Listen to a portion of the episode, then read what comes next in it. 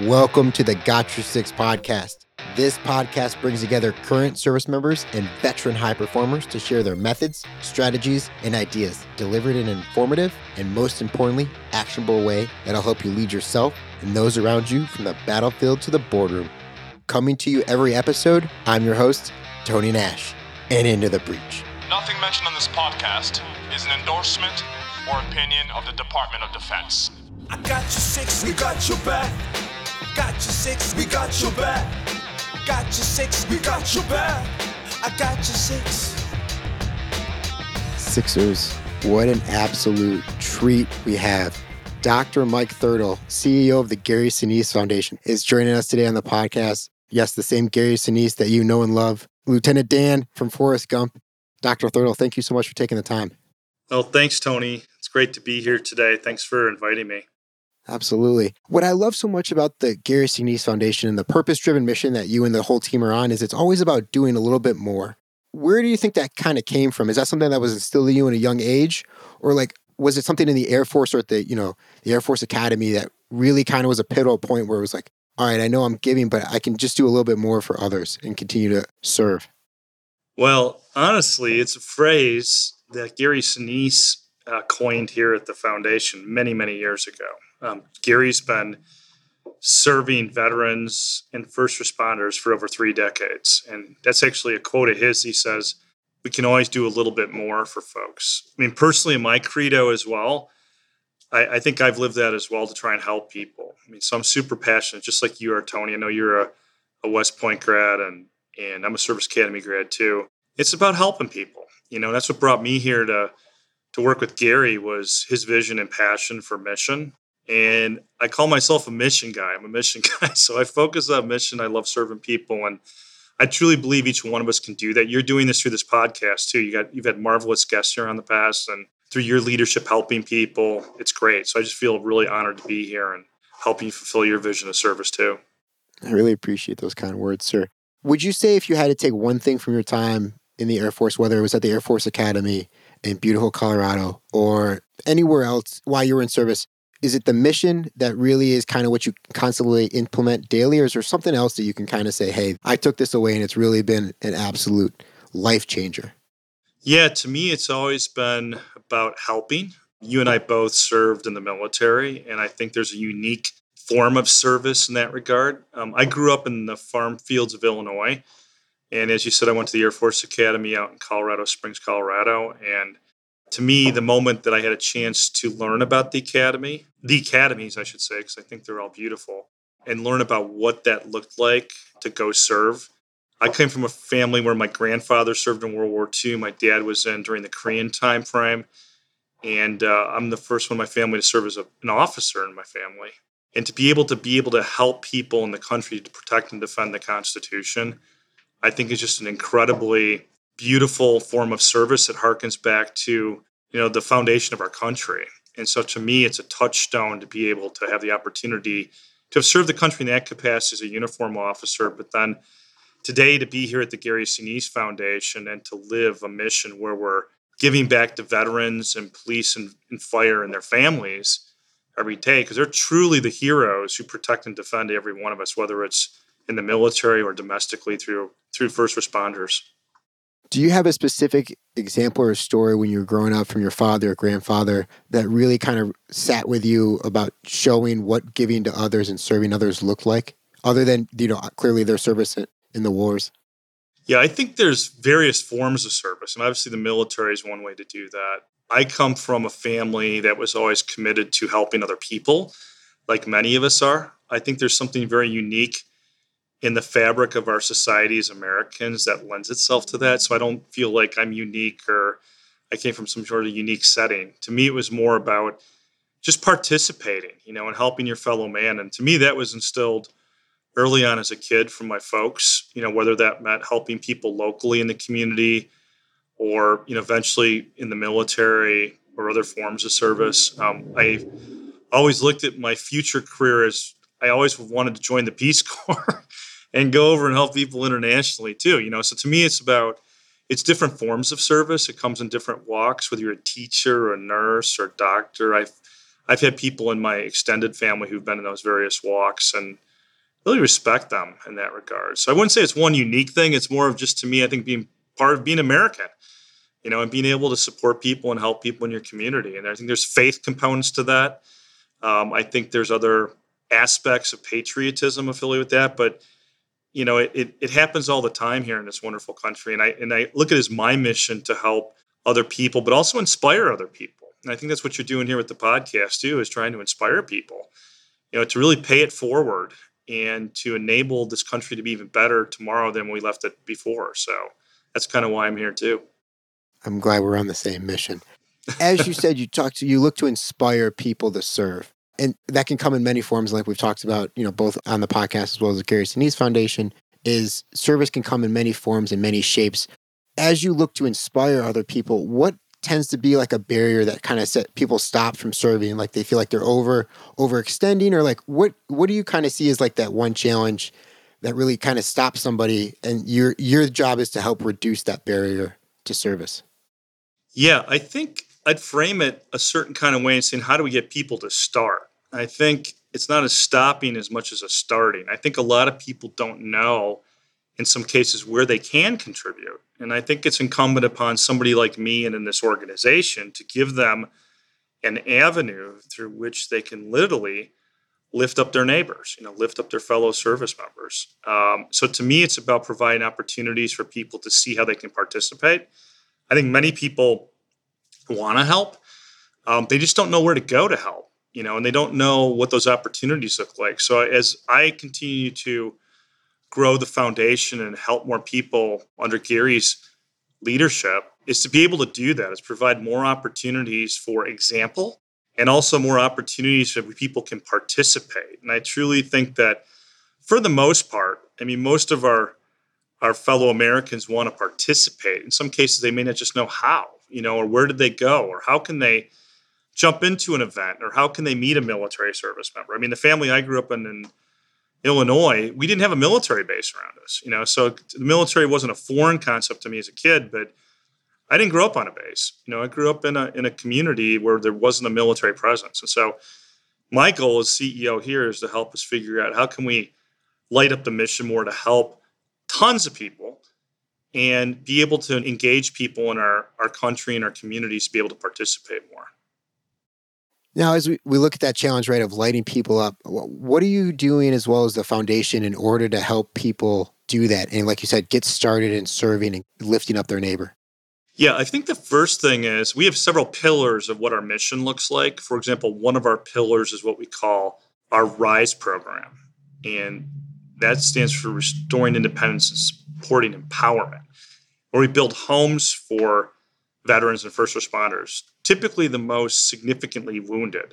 They may have lost legs or arm and legs or been in a conflict where they're significantly limited in terms of mobility. And so we build these beautiful smart homes across the country. You know, so one of the things we try to do is engage the community, where we will hire local builders, we'll engage local congressional staffs, we will get people to participate.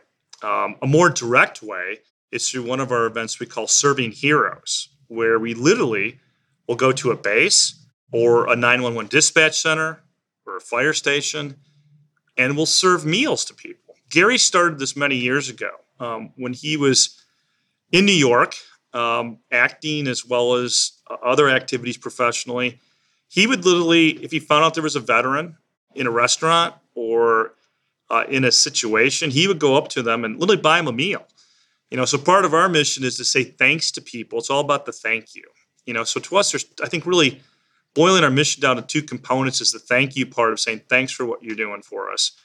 And the second one is to help people heal, um, which is our story also. As you probably remember, as you led off the podcast today, Gary played Lieutenant Dan in the movie Forrest Gump. And uh, I had not watched that movie literally in about 15 years prior to coming to the foundation this last year. And now I've watched it like five times. And I've watched it because every time I, not because he told me to watch it, but because I enjoy. It's one of my favorite movies outside of Apollo 13, which is the other movie he's in where he plays Ken Mattingly in that. In the Forrest Gump story, if you remember this one, the character Gary plays, the Lieutenant Dan character, he's an Army lieutenant. It's in Vietnam.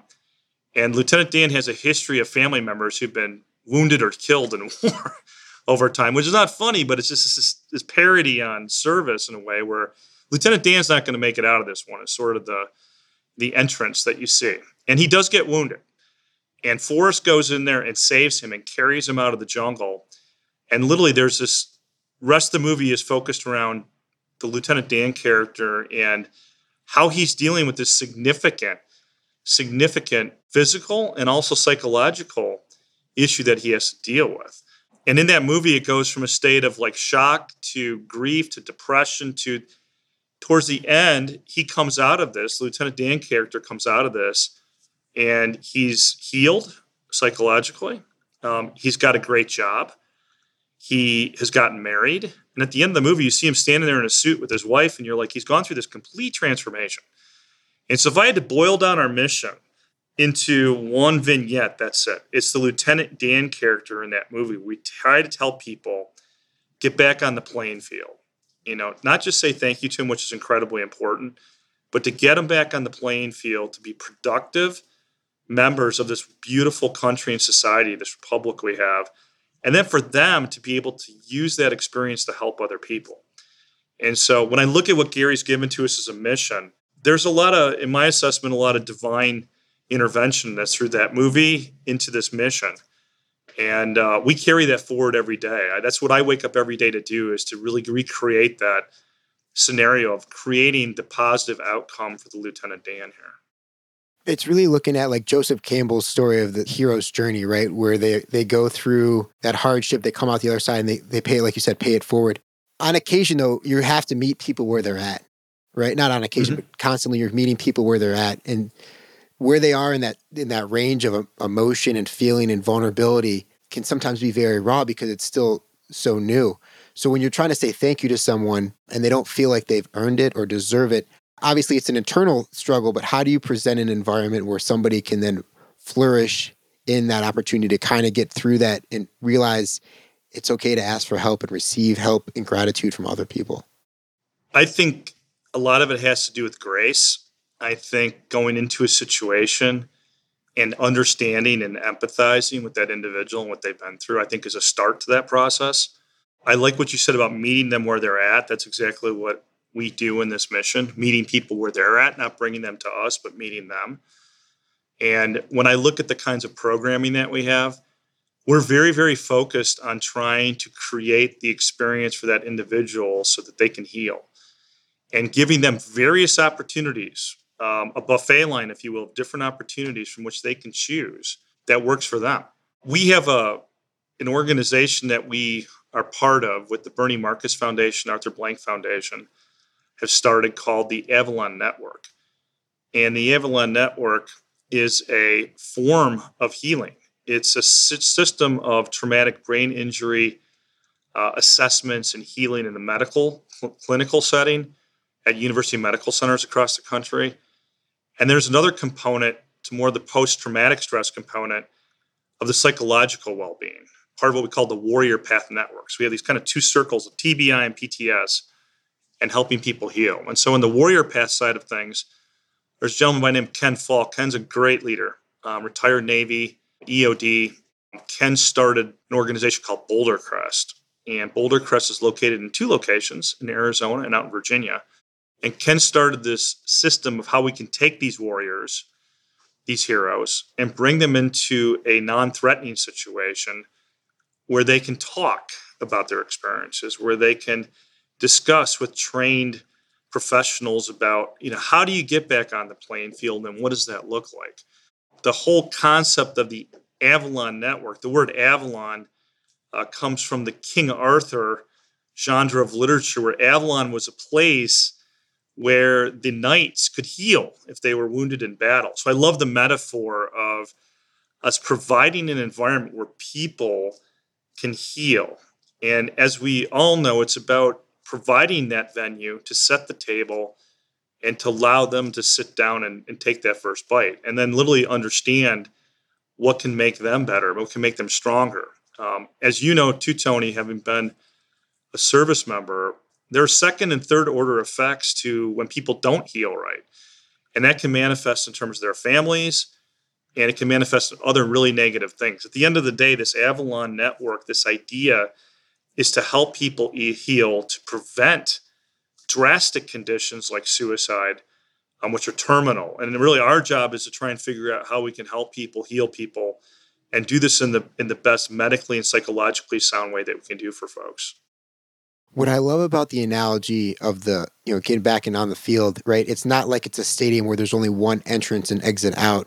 It's this giant open field and there's many entrance points. And because of what you're doing with Avalon and everyone else that you've mentioned, it allows many entrance points for people to come in, like you said, where they're at and then heal properly because we, as we all know, scar tissue is tougher than skin because it doesn't have blood vessels, hair follicles, things like that. But if it doesn't heal properly, the mobility, the functionality of wherever that injury occurs can be very limiting. So I think that's extremely powerful. Totally agree. Yeah, I think I think you hit it right in the head. It's very powerful metaphor, very powerful process, and we're seeing very positive results. Um, there's a lot of people seeking solutions right now to this issue, and this goes way beyond just the military too. I mean, we working with first responders. Now, I never was a police officer or firefighter, but having hung out with these guys for the last year and learning more about their culture and how they do things, they are very similar. They're different, but they're very similar in some ways about the military culture. And in our country, I think historically in these professions, um, we've there's been a perspective and attitude of if you get hurt, you just go back on the playing field. You know, it's like high school football, so to speak. And so we're trying to do is trying to take a step back and go, you don't need to rush back on the field right now. You know, you need to heal yourself. You need to go to that place of Avalon, if you will, and be able to participate in something that's regenerating for you because it's one of these if you can't put the oxygen mask on yourself first, how are you going to help the people next to you, you know? And that's exactly where we're at. When I look back to this organization, I look back to Gary's history, as a humanitarian, as a philanthropist, he's been reaching out and trying to help people, like I said, for over three decades, nearly four decades now. And he come from he comes from a line of service where it's really important to help your fellow man, you know, and that spirit guides us here every day. Um, I talked a little bit about our home building and our, you know, other mission components. We do something else too for Gold Star families called Snowball Express, where we actually fly families down to Walt Disney World uh, for a week and help them heal. You know, we've got a great, it's a fun event for the kids. It's some respite for the the parents. Uh, most of them are moms. The dads are typically the ones who perished in battle or in conflict. And it's a great opportunity. And we stay with those families as long as they want for us to stay with them in the sense of over time. So we host other kinds of events to help those young people grow and mature and make decisions for the future. They'll never be able to replace that parent. There's no doubt. It's in their heart, right? But it's being able to help them make good choices for the future and understand and put things in context so that they can then have healthy families and they can have healthy relationships and really live a kind of life where they are empowered. So we we touch people that way. And it's through that touch mission that really enables us to be able to help folks. Um, Gary, Gary, when he started this mission, he's the guy who goes to Walter Reed. You know, the first time somebody shows up after a, a combat issue, you know, and they show up at Walter Reed and they're being healed and they're in the hospital, he'll be there. He'll kneel down next to them. He'll talk with them. He'll pray with them. Um, he'll be there. And that's what we do too. We will never leave these people. And we tell them that we're never going to leave. And we'll always be there to help them when they need that help. Unfortunately, as we both know in the active duty, you know, sometimes after you're out of active duty, it's a different ballgame. You don't have that kind of support mechanism socially in many cases or just through resources. And so we kind of provide that for folks in this. Where in a in a point in your life to kind of flip it, right? We talked about helping others heal. Where have you had to heal and kind of step away and go to Avalon and find what you needed in order to come back stronger? Man, this is getting deep. Um, I could take all day talking about my own stuff. Yeah. um, I mean, I think every one of us needs that time to heal. I think the way I've been running here too, I've been running pretty hard for the last eight months since I've been the CEO. I'm actually going to take a couple days here in another couple weeks just to throttle back and and see my wife and be able to enjoy time with her. And we both kind of running different directions at the moment, which is not unique so I don't want to make this about me, but you know, every one of us needs to take that step back. So for me personally, it's spending time with her. It's um, it's spending time with my kids. It's going to church. It's literally getting to the gym, which I've been very, very not good about lately.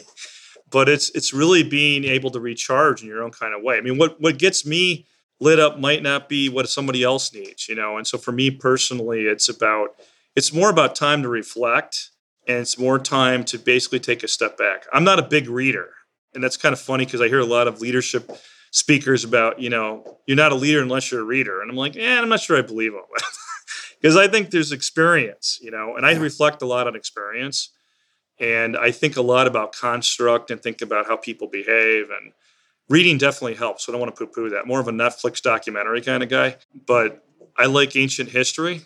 I read a lot about that, you know, in the sense of studying it.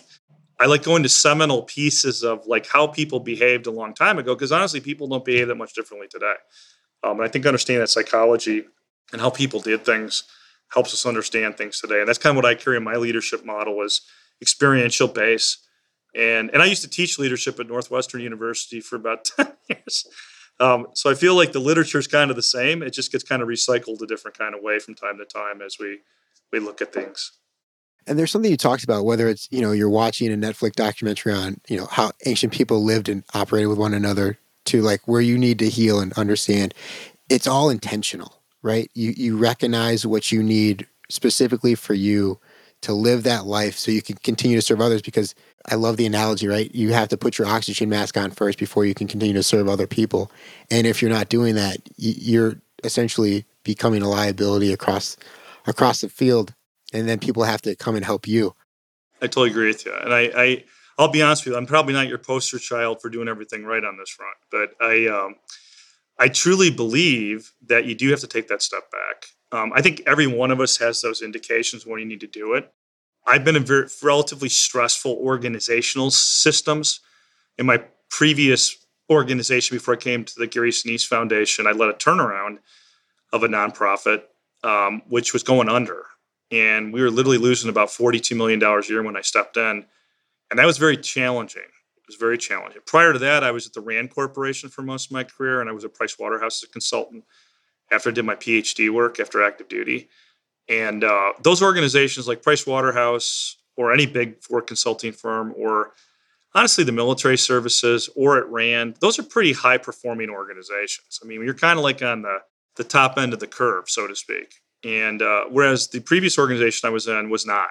And it was very difficult because I was going into it going, I had to go back to first principles of leadership. And part of first principles was you got to find great people to be with you in the fight. So I focused a lot of time there on finding the best people to join me in my fight so that we could we could win that one and we did. And so in the military, for the most part, people are excellent. You always got a normal distribution of folks, but for the most part, they're excellent you get outside the military, and a lot of people have a change, have a difficult in that cultural shift, you know, from military to non-military, and part of that has to do with leadership, is they're not used to the leadership models out there outside of the military because it's kind of the wild, wild west. And I think most people who are able to adapt effectively, just like in combat, you're adapting in the private sector, is your ability to be able to react and adapt your your leadership model to a way that that's effective and things. And I've always felt like I've learned as much from the private sector more of leadership than I did in the military because there's not as many good examples in the private sector. and being able to learn from that's important too, I think, you know, as you as you work your way through things. Absolutely. And we appreciate you taking the time for us to learn from you today and the amazing work that you and the team are doing at the Gary Sinise Foundation.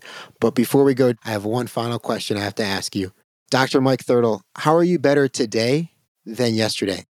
Well, for me, literally i was able to help some people today that didn't i didn't even know about yesterday. So that's one example that i was able to help some folks today that when i woke up yesterday morning they didn't even exist in my my rolodex. So i look at that as a literal improvement.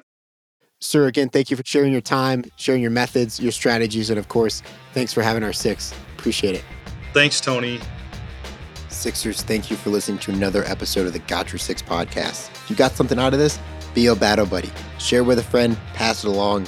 If you're listening on Apple or Spotify, make sure you leave us a review and give us as many stars as you think we warrant because we love what we do here at the Got Your Six podcast. We're always adapting and evolving this podcast because of you, the Sixers. And if you're listening on Spotify, hit that follow button. You'll never miss an episode when we drop new ones every Monday.